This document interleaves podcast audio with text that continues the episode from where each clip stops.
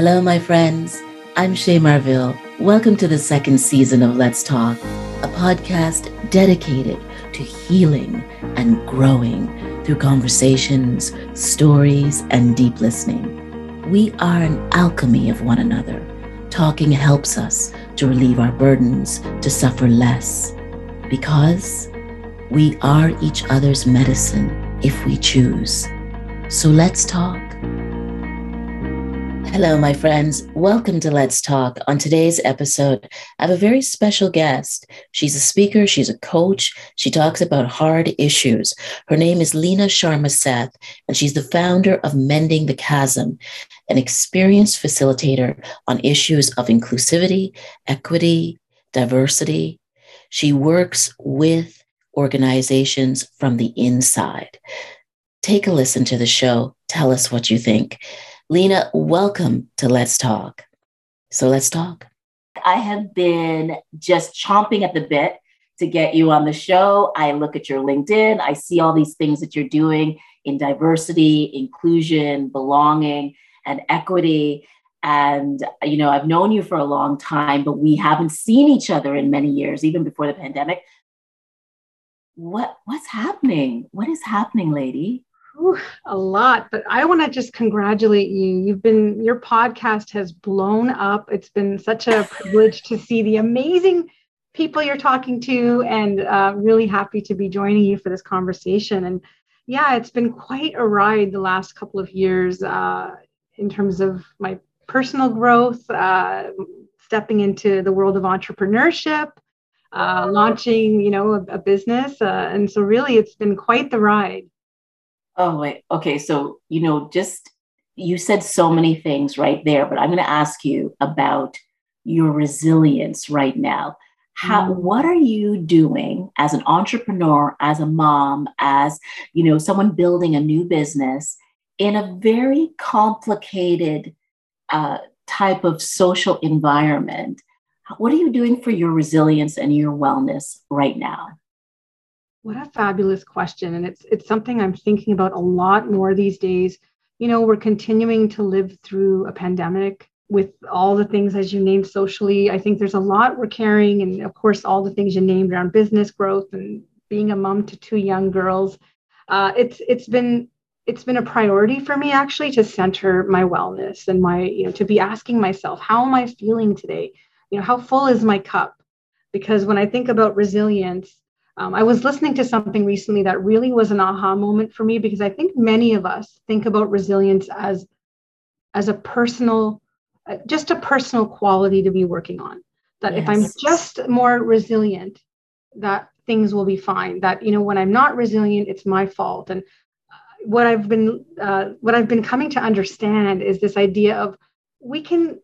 There's some challenges in our lives that you just can't meditate away there are some challenges in our yeah. lives that we're not to like do an hour of a run on a treadmill and it'll be gone. So I've been mm-hmm. dancing personally with that realization that I have to be conscious, you know, around what what is affecting um, my compromised feeling of resilience. What are the things to be able to even name them rather than mm-hmm. moving, you know, automatically and not being conscious of it, I think has been a, a bit of a game changer for me to stop and pause, be compassionate with myself.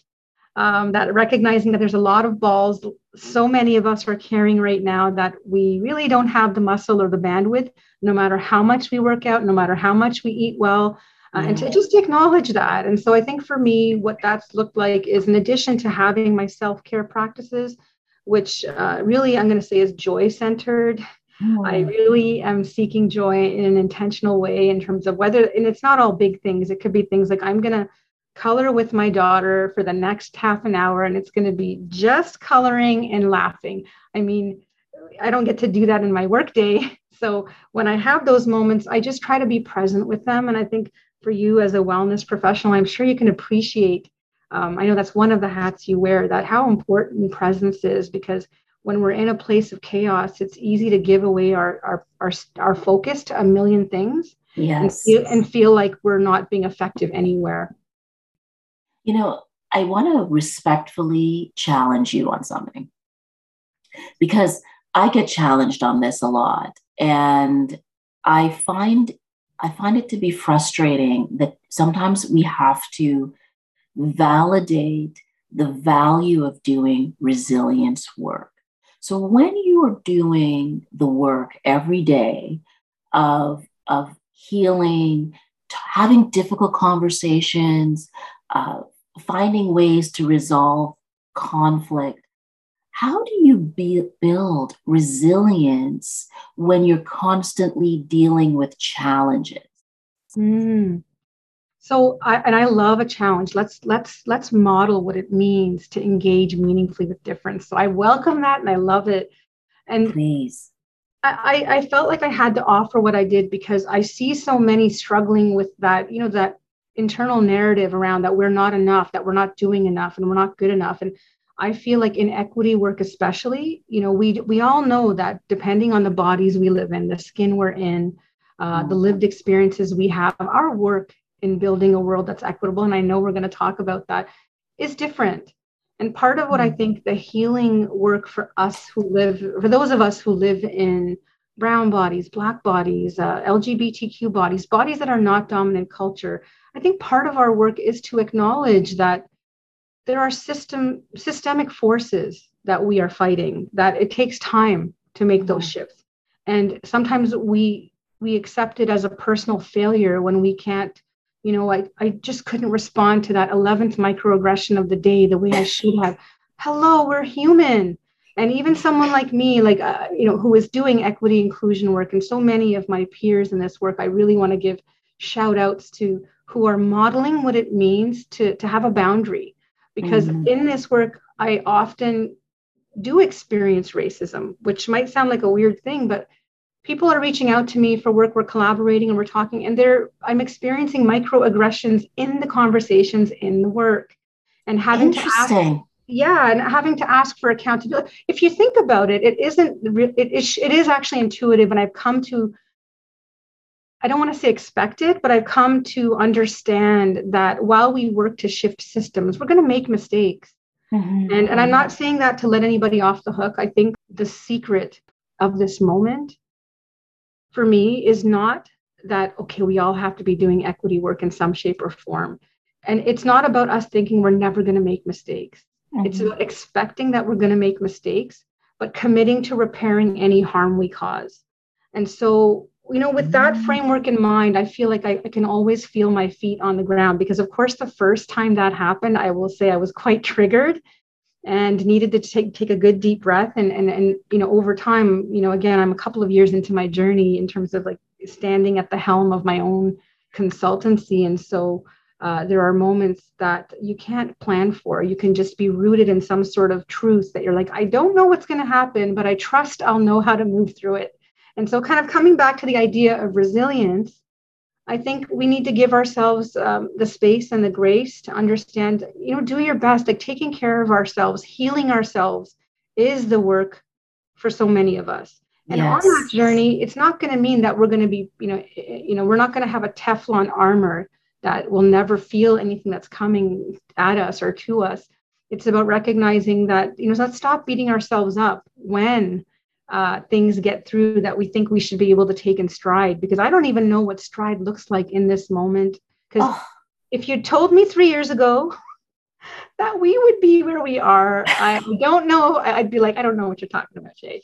But uh, uh, I'm getting, I'm getting little chills, uh, and it's not because the room is cold. I'm getting chills, but I'm curious. I'm very curious, and I think you know listeners would be curious also what do you uh, qualify as a microaggression? Like, what's an example, if you're comfortable, you know, not to re-trigger, but what's an example of, you know, you're working with someone and they say something that you perceive as a microaggression?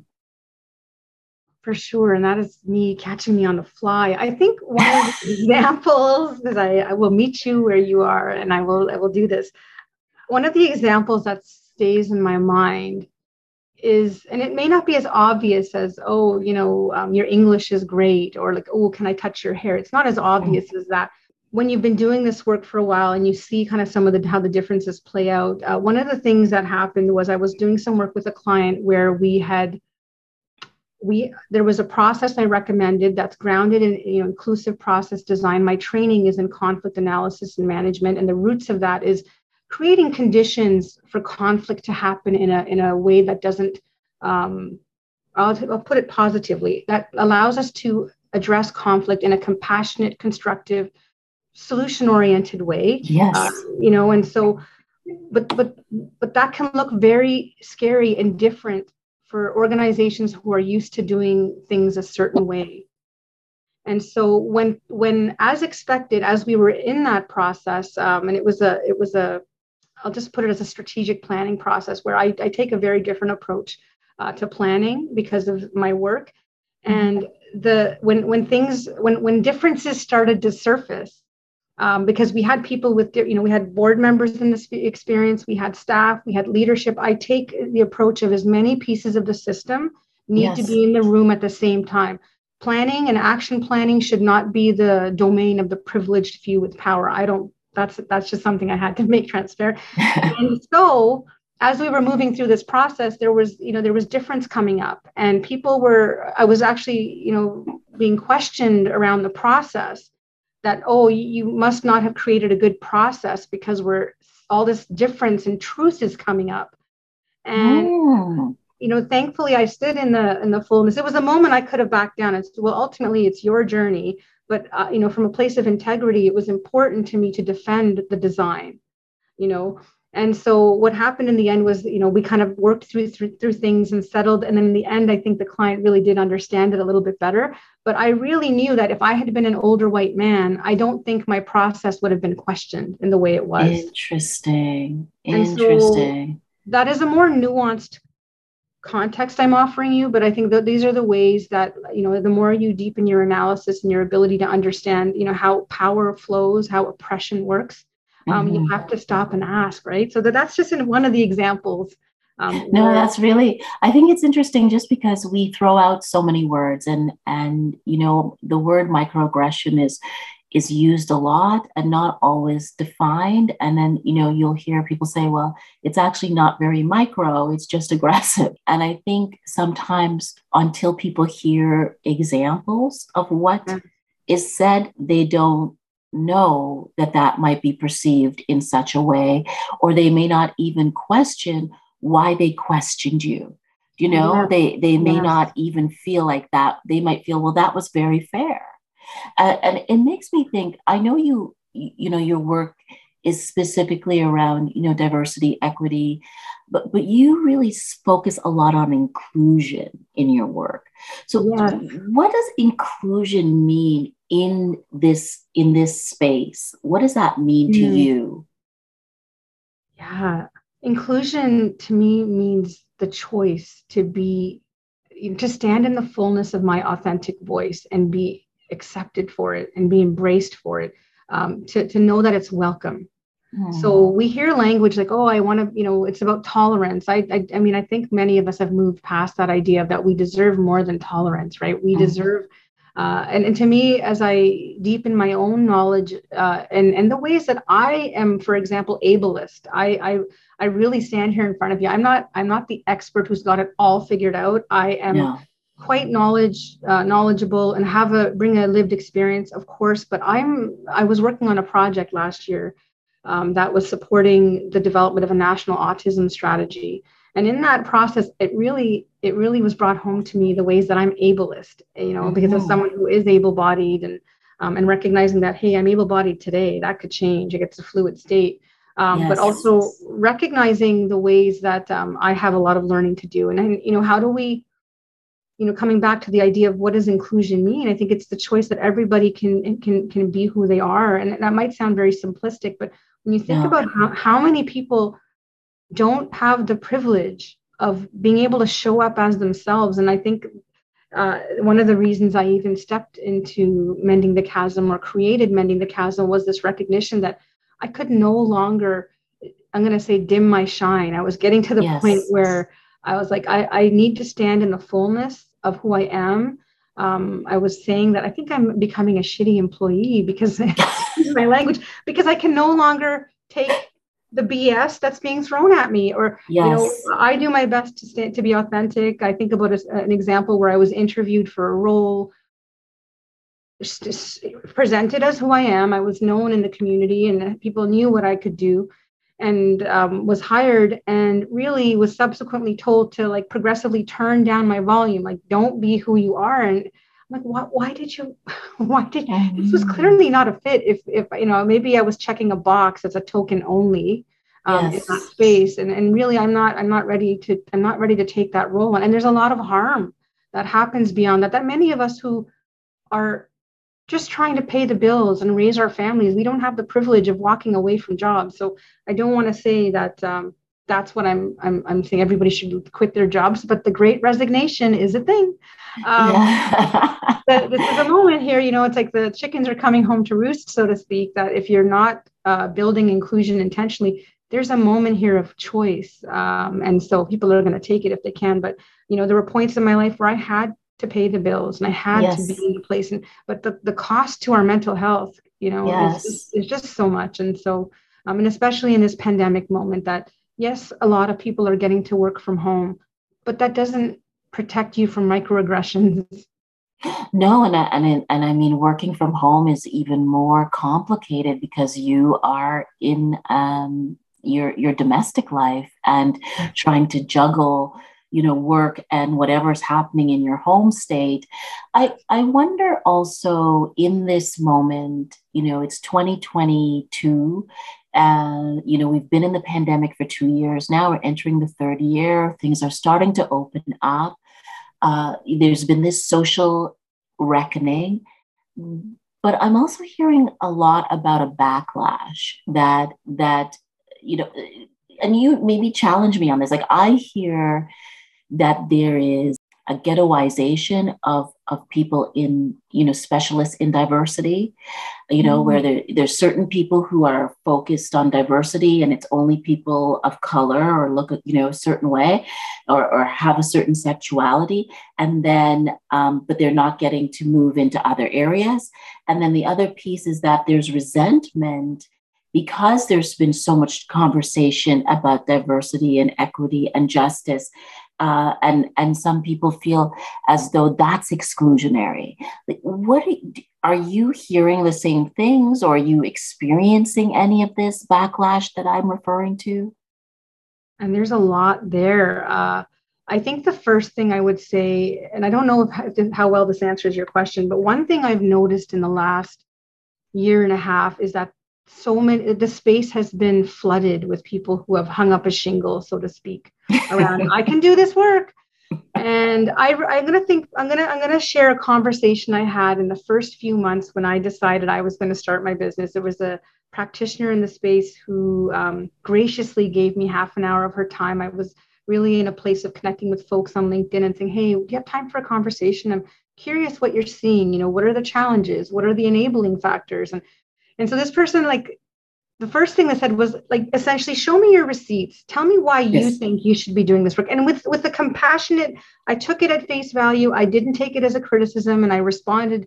But it's a question i've continued to sit with and i loved her frame and she gave me some some insights. And um, and, and so what's happened in the last year is I've had folks reach out to me and say, you know, I'd love to talk to you about, you know, what you're doing and curious. I just started and I've seen a spectrum of folks, and, and, and some of it scares me and some of it encourages me. I think what scares me is when folks really haven't done the analysis to understand how power and privilege work and oppression. Maybe they've taken a certificate course, and, and I took a I took a certification as well that I don't think it's the thing that gives me my um, it's not my superpower. It, it gave me a framework of a sort but yes. the thing that I've come to appreciate is the there's no substitute for the analysis, the lived experience. And so some of these folks are out there because they see, I'm going to say in a not so nice way, dollar signs that there's yes. people are ready to pay for this work, but there's such a responsibility. To me, this work is sacred. Mm. It is, mm. you know, when you're in the heart of this work and the hard parts, people's lives are at stake. People's vulnerabilities. You're you're asking people to move from a place that's traumatized often or a lot of fear and, and it's not for the you know the faint of heart honestly. So i think some folks haven't really thought it through. Uh, what inspires me is the amazing amazing like people who are finding their voice in this moment and have so much to offer to um, advancing the field of practice uh, building cultures that are inclusive. So i'm really really inspired by that um, now, to answer your question about this backlash, I'm wondering if I can reframe the question. Please, I'd love to hear. Like, tell me okay. how would how would you reframe it? Yeah. I love that. And the reframe, maybe it's not even reframing the question, but the way I see it is, if you think about it, I'll start it from a personal um, transformation journey. So when we're on our journey of healing, transformation, improving our lives, you know, there's there's a couple of things that happen you're, you're changing your status quo. So people around you tend to respond in a couple of ways. One of the ways is, you know, they either get on board with the change, they, they see that you're centering yourself, your needs, your wellness, and they want to see you become the best version of yourself. So they'll get in line. They'll either make space for the changes you need to make, or they'll change their behaviors to support that, right? Yes. The other way that some people go is that they are disrupted by the fact that you're centering yourself means you're not centering them anymore. Mm-hmm. And so they'll do what they can to keep you in the status quo position. They'll either not give you the time to make the changes you need or they'll keep resisting and rejecting the the asks you're making of like right. this is what is needed in this moment. Yes. And so I kind of liken it to that. I, I don't know that I would use the language of backlash even in this time, I hope I can say, like, we're in this time where we're living through our country. There's this convoy that's been yeah. happening, right? And, and I won't say too much about that, but you know, this this is really testing. I think we're more polarized than we've ever been, and, and yes. maybe, um, and and I really had to dig deep to go, what is the silver lining here, and if that's even possible. And I think a silver lining I'm living with is this idea that we can never again say that this is this is not our problem I hope, you know, as Canadians, we understand that um, a movement like that, that was uh, able to get as far as it did, I'm going to say even physically, I think, mm-hmm. you know, it, and that's rooted in, in, you know, it's, it, and again, this might be up for debate, but rooted or aligned with white supremacist uh, mm-hmm. nationalist uh, right wing. You're talking about the convoy of truckers to Ottawa and and some of the the events that are popping up across Canada where uh, you know, people are protesting against the vaccine mandates and um, and, and etc. Yes, very very interesting, isn't it? Like, I mean, you know, it. I I do have a bias. One of the things that comes to mind every time I I see that see what's happening is mm-hmm. I understand the frustration of the truckers. Like I I, I get it. And, and they're in an industry that is uh, going to change because of technology and, mm-hmm. and AI, no doubt. However, I also think about the science and the lives that have been saved because of these mandates. Mm-hmm. And I do think that because so many people have not been physically impacted by the pandemic, they've been economically impacted. They have a tendency to think this is not very serious. Mm. Right. And that and that we're we are prolonging something that should have ended a long time ago. When the reality is, if you went to an ICU unit in any hospital in Ontario or across Canada, you would see that there are many, many people who are suffering from the results of, of contracting COVID.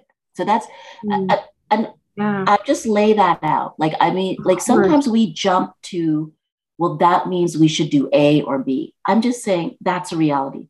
The reality of the truckers' lives, what they've lost, what's coming down the pike for them, that's a reality the reality of all the people we've lost to COVID um, and the people who are the long haulers of COVID and the suffering they're experiencing, that's a reality. It's yeah. also reality that most of us do not succumb to COVID, which I think is phenomenal news.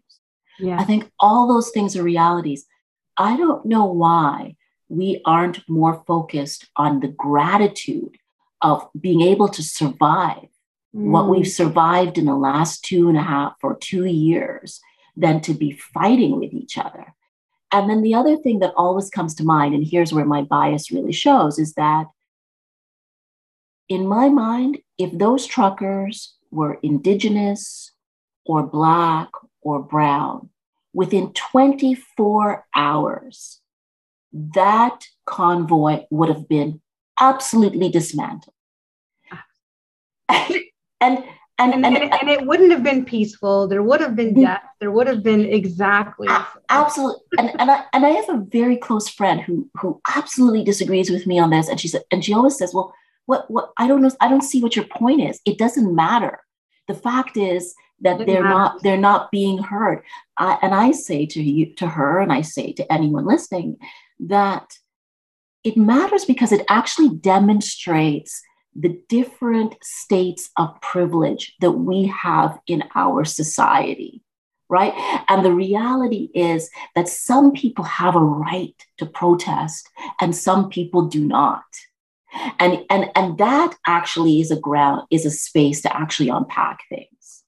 Oh, you like speaking the words of my heart. And I, I did not mean to bring that up because I'm trying to challenge va- anti-vaxxers or what what I exactly what you named is my challenge. And as those of us living in these bodies that we do, brown, black, marginalized in whatever way, to see that, to see like, so I have to give you some uh, some insight here. My father was a truck driver.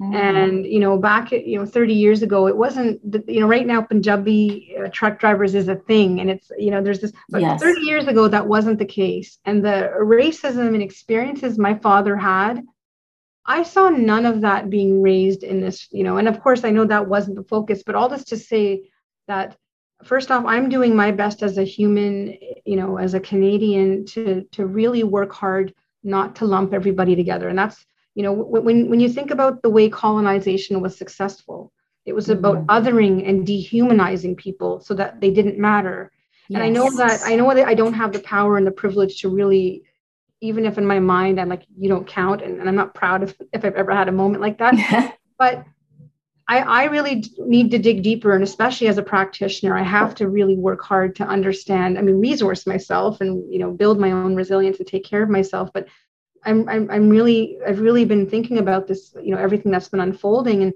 um, what I want to share is that I had a story with, uh, uh, I had a conversation with a friend of mine um, who, who told me that he was, we were talking on the phone. I'd asked him a specific question and he goes, I need to tell you something. He's like, I need you to take a breath because you're probably going to be triggered.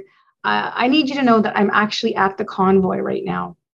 Hmm. And he's an, you know, he's a, a friend, someone I care about, somebody I trust. He is a, a white man and he like, you know, flew in from where he lives, yeah. Canada, booked a hotel, spent nearly two weeks there. And for me, I'm like, wow, if this is your your your bid to support, you know, the movement for unity, I don't understand why this is the fight you're choosing. Like that was my, you know, yes, yes, percolating inside. But the question, and he said to me, like, look, Lena, I walked around for nine days and I saw um, and he sent me videos and pictures, right? Yeah. And he said, Look, I walked around and I saw indigenous communities, I saw smudging happening, I saw ceremonies, I served food with Punjabi truck drivers to fellow mm. truck drivers to homeless people. And and I listened to him and, and I, I said, like, you know, I get that. I get that that could be your experience on the ground. But at the same time, I'm really grappling with what I understand about systemic oppression and, and the bigger picture because really the one thing I think is not happening right now is we're not having enough conversations across the table, across difference. We're like writing each other off. You're either pro convoy or against convoy, pro vaccine or against, and it's just a sharp division. Yes. And the opportunity that has opened up with this friend of mine is I'm actually in dialogue with him. And I'm not saying I'm going to change my views because I, I, I tend to think if you're on the side that is aligned in any way with white supremacy you need to ask yourself some questions right that, that i mean I, mm-hmm. i'm biased because of the work i do so that's my yes. bias there but what this experience with this friend has done is it's allowed some spaciousness within my spirit to to understand that it, it should always be all of us against the oppression whatever it is. We're all scared of something. We're all exhausted. We're all uh, worried yes. about something. And how can we come back to our common values what common ground we have to rehumanize each other to remember that we're only going to get out of this all together? You know you're not going to oh. write off half the world because they don't agree with you. That, that's just not going to happen. So when we talk about resilience and we talk about resourcing ourselves. This is what we're resourcing ourselves for. And if i can bring this back to inclusion and equity work for yes. a moment i get you know client groups and leaders and companies asking me like help mobilize my team. Like let's just get a call to action going and get the work started. And i find there's often never a mention of with what energy and and and and, and you know capacity capacity yeah. are they going to do this and yes. so um, it's become so like i'll tell you in january when we had to go into like what felt like lockdown again and there was virtual school in my experience that was probably the lowest point mm-hmm. i noticed it like uh, you know a slew of my clients asked if we could re- recalibrate dates move things out because they just noticed that their teams were really suffering yes. i was i was personally in that place too my my children were home and i like to say like I, I love my children and i'm so grateful to be a mother but i was not meant to be a stay-at-home mom and yeah. full-time entrepreneur at the same time and teacher and teacher oh yes, no, yes. So, no, no but you you bring up some you know some really important points that i i, I just want us to to to unpack a little bit because i appreciate what you're saying i i think it is very important that we not make the truckers in quotes our enemy and and and that and that we are not their enemy that there's no enemies in this because i don't know of anybody in the last 24 months who has not suffered something or many things yes. right yes. and when people are struggling economically and their choices are diminishing what happens? They're, they're not always going to make the best choices. And I think actually we're being failed right now by our politicians because maybe they don't have the skills to, to, to build a, a unity with different groups of people when you disagree with them. We have yeah. become so polarized that we cannot bear to talk to somebody we disagree with. And, and to your point about your friend, who obviously was friend enough that he called you to say, This is where I am. So he's not lying. He's not, you know, trying to misrepresent. He's also there for his own reason. He's trying to pursue something and he's sharing that with you. And then you're saying on top of that, okay, but here's what I'm hearing. Here's what I'm worried about. But you're still my friend and I still care about you. And that's more important. See, to me, that is what helps us get to a solution. And the reality in my mind is that the greater issue for these truckers, more than mandates, is what is going to happen to their jobs when there are self driving trucks. Mm. And and that's what we should be actually talking about, but we're we're distracted. Mm. And then you get all these people coming in who want to use their suffering mm. to to bolster whatever hate or anger or or nonsense they are they they are experiencing or thinking about. So I think your work it your work and the and the work of practitioners in this space is more essential now because mm-hmm. diversity is not about a race alone and it's not just about how you look it is about how we think yes and i i just love every you said so many great things there and and you're right that like there's there's what's coming in the distance that we're not um it's one of those things though if we can't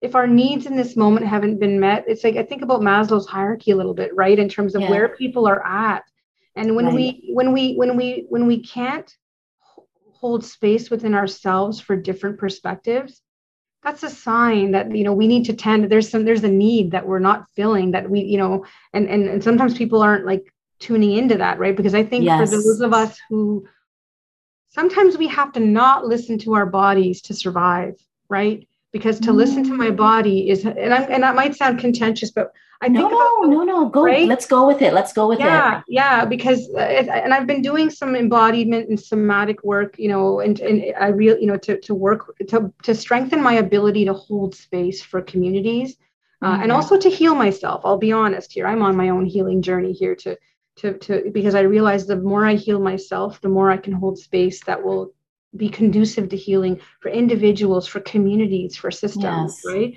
and so it's just this this this idea that um, we we need to we need to tend to that and and and we need to keep talking like the the if i could really say simply for anybody listening that this moment is asking us to build our ability to engage with difference to engage meaningfully with difference to engage across difference and to build solidarity across difference. And that last one i want to give a shout out to mia mckenzie uh, for that idea. That is just mm. mind blowing that and so really if you can sit with that and say okay yes there's the fancy language that comes the jargon around equity inclusion belonging and that's a whole other thing and i don't mean to make that um, exclusive but you know so forgive me if i use language that that is uh, we're you know jargony for the space. But if you can wrap your mind and your heart and your spirit around that mm-hmm. and that's mm. and if you think about it we actually already know how to do that we may not do it well but yes. we haven't you know we move through life where if you have more than one person in a room you're usually compromising or some sort of has to be a mutual yes.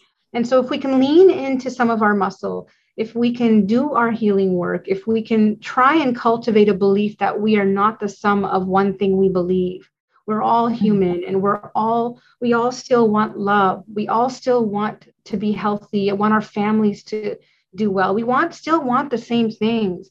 And so I think there's there's a need. And, and, and this friend of mine uh, that i told you about where he told me he was at the convoy like we've been in conversation of like should we be recording our conversations? Yes. Because he loves me he trusts me and we're yes. in dialogue. I love him i trust him and I'm, I'm sitting with you know part frankly i'm like i'm a little fr- frightened by that challenge of like i am human and i have my moments still but i'm feeling called to to to that space that this is what's there's not enough of in this moment that we need to exactly. Yeah. that's exactly it. There's not enough of that. And then the other piece is beyond being human which we all have in common that we love to forget is that we all are informed by by our experiences as human beings. And so what we see is often based on what we've seen yes. right? And and what we and what we've perceived before informs what we are perceiving in the moment. Mm-hmm. and so until we can have conversations with with people that we have discord with right? And and, and you'll notice the people who really don't want us to be together they can't they always shut you down they mm-hmm. don't want to have a conversation but a person who wants more will say let's figure let's talk about this i don't know what the answer is mm. but, but let's talk about it i'm interested in what drove the truckers to where they were even mm. though i don't believe that if those truckers were brown and black and indigenous that they would still there would still be a conversation today.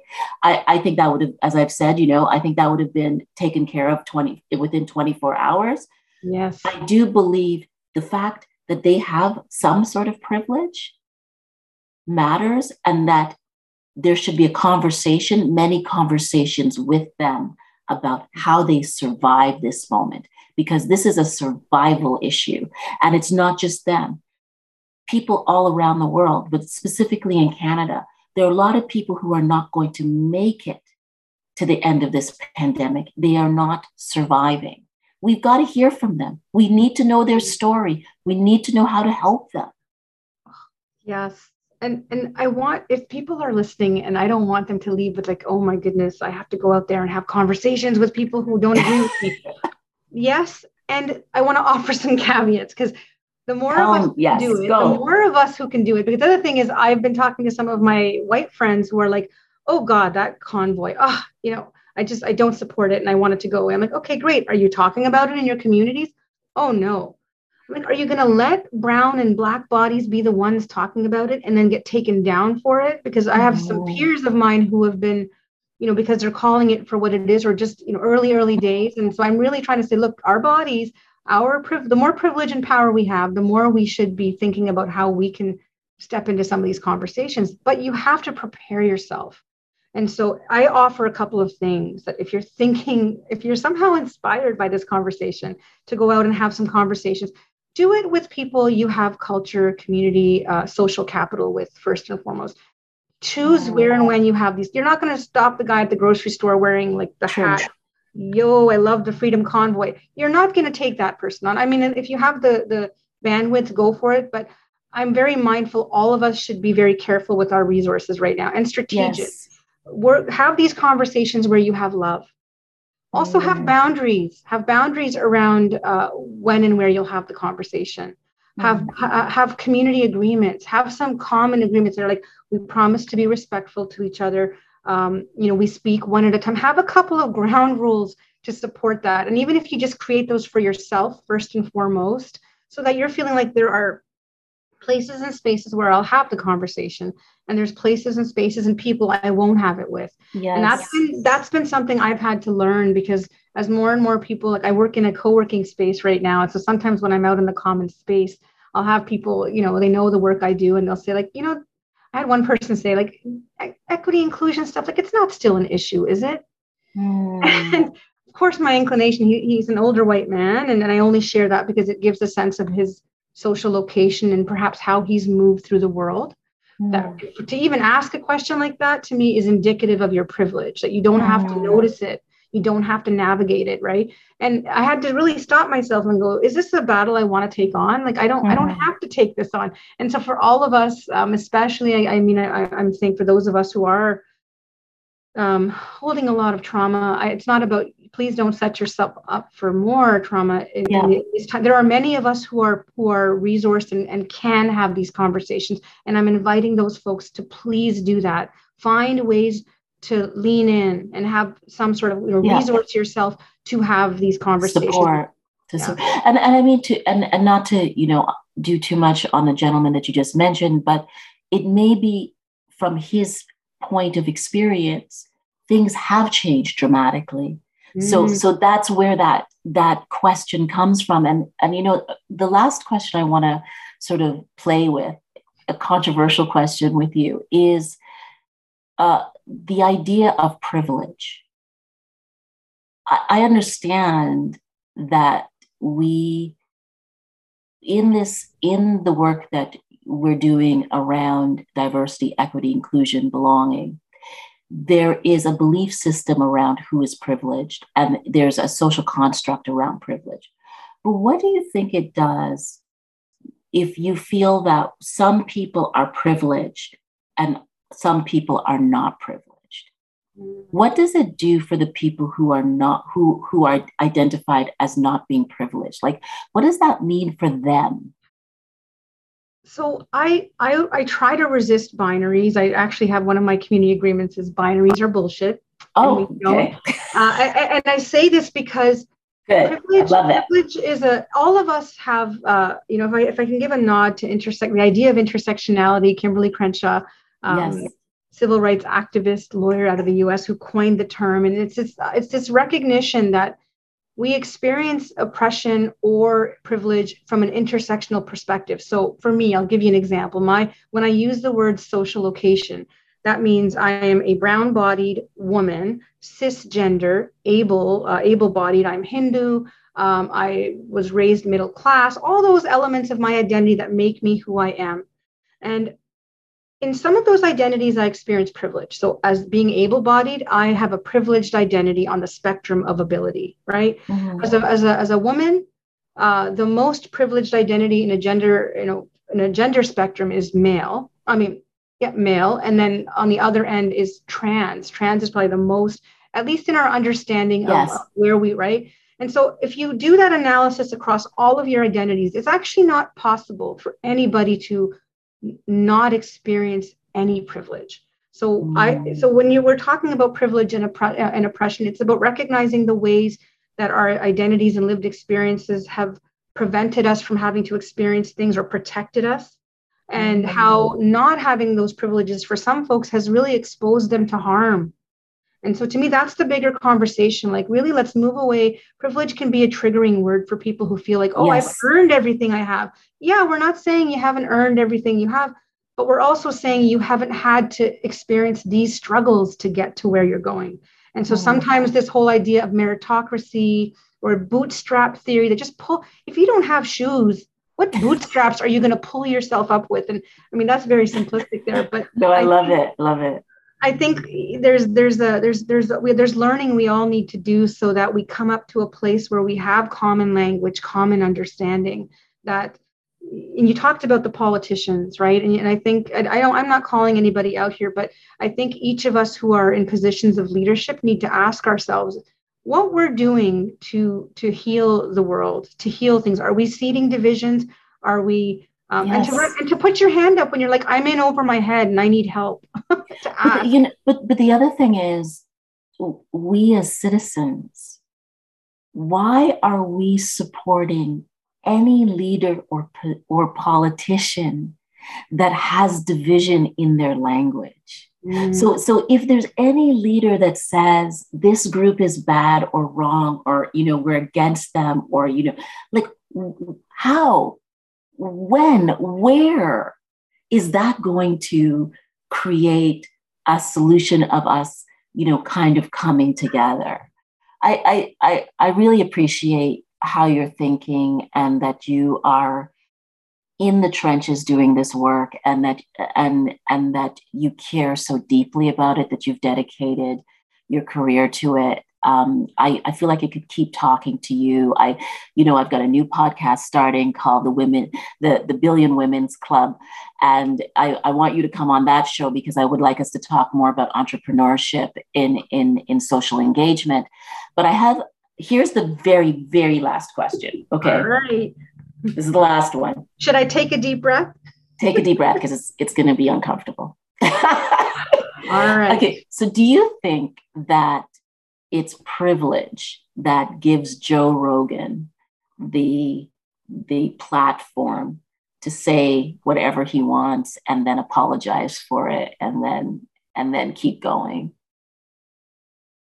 That's a really good question. And i think the easy answer is yes.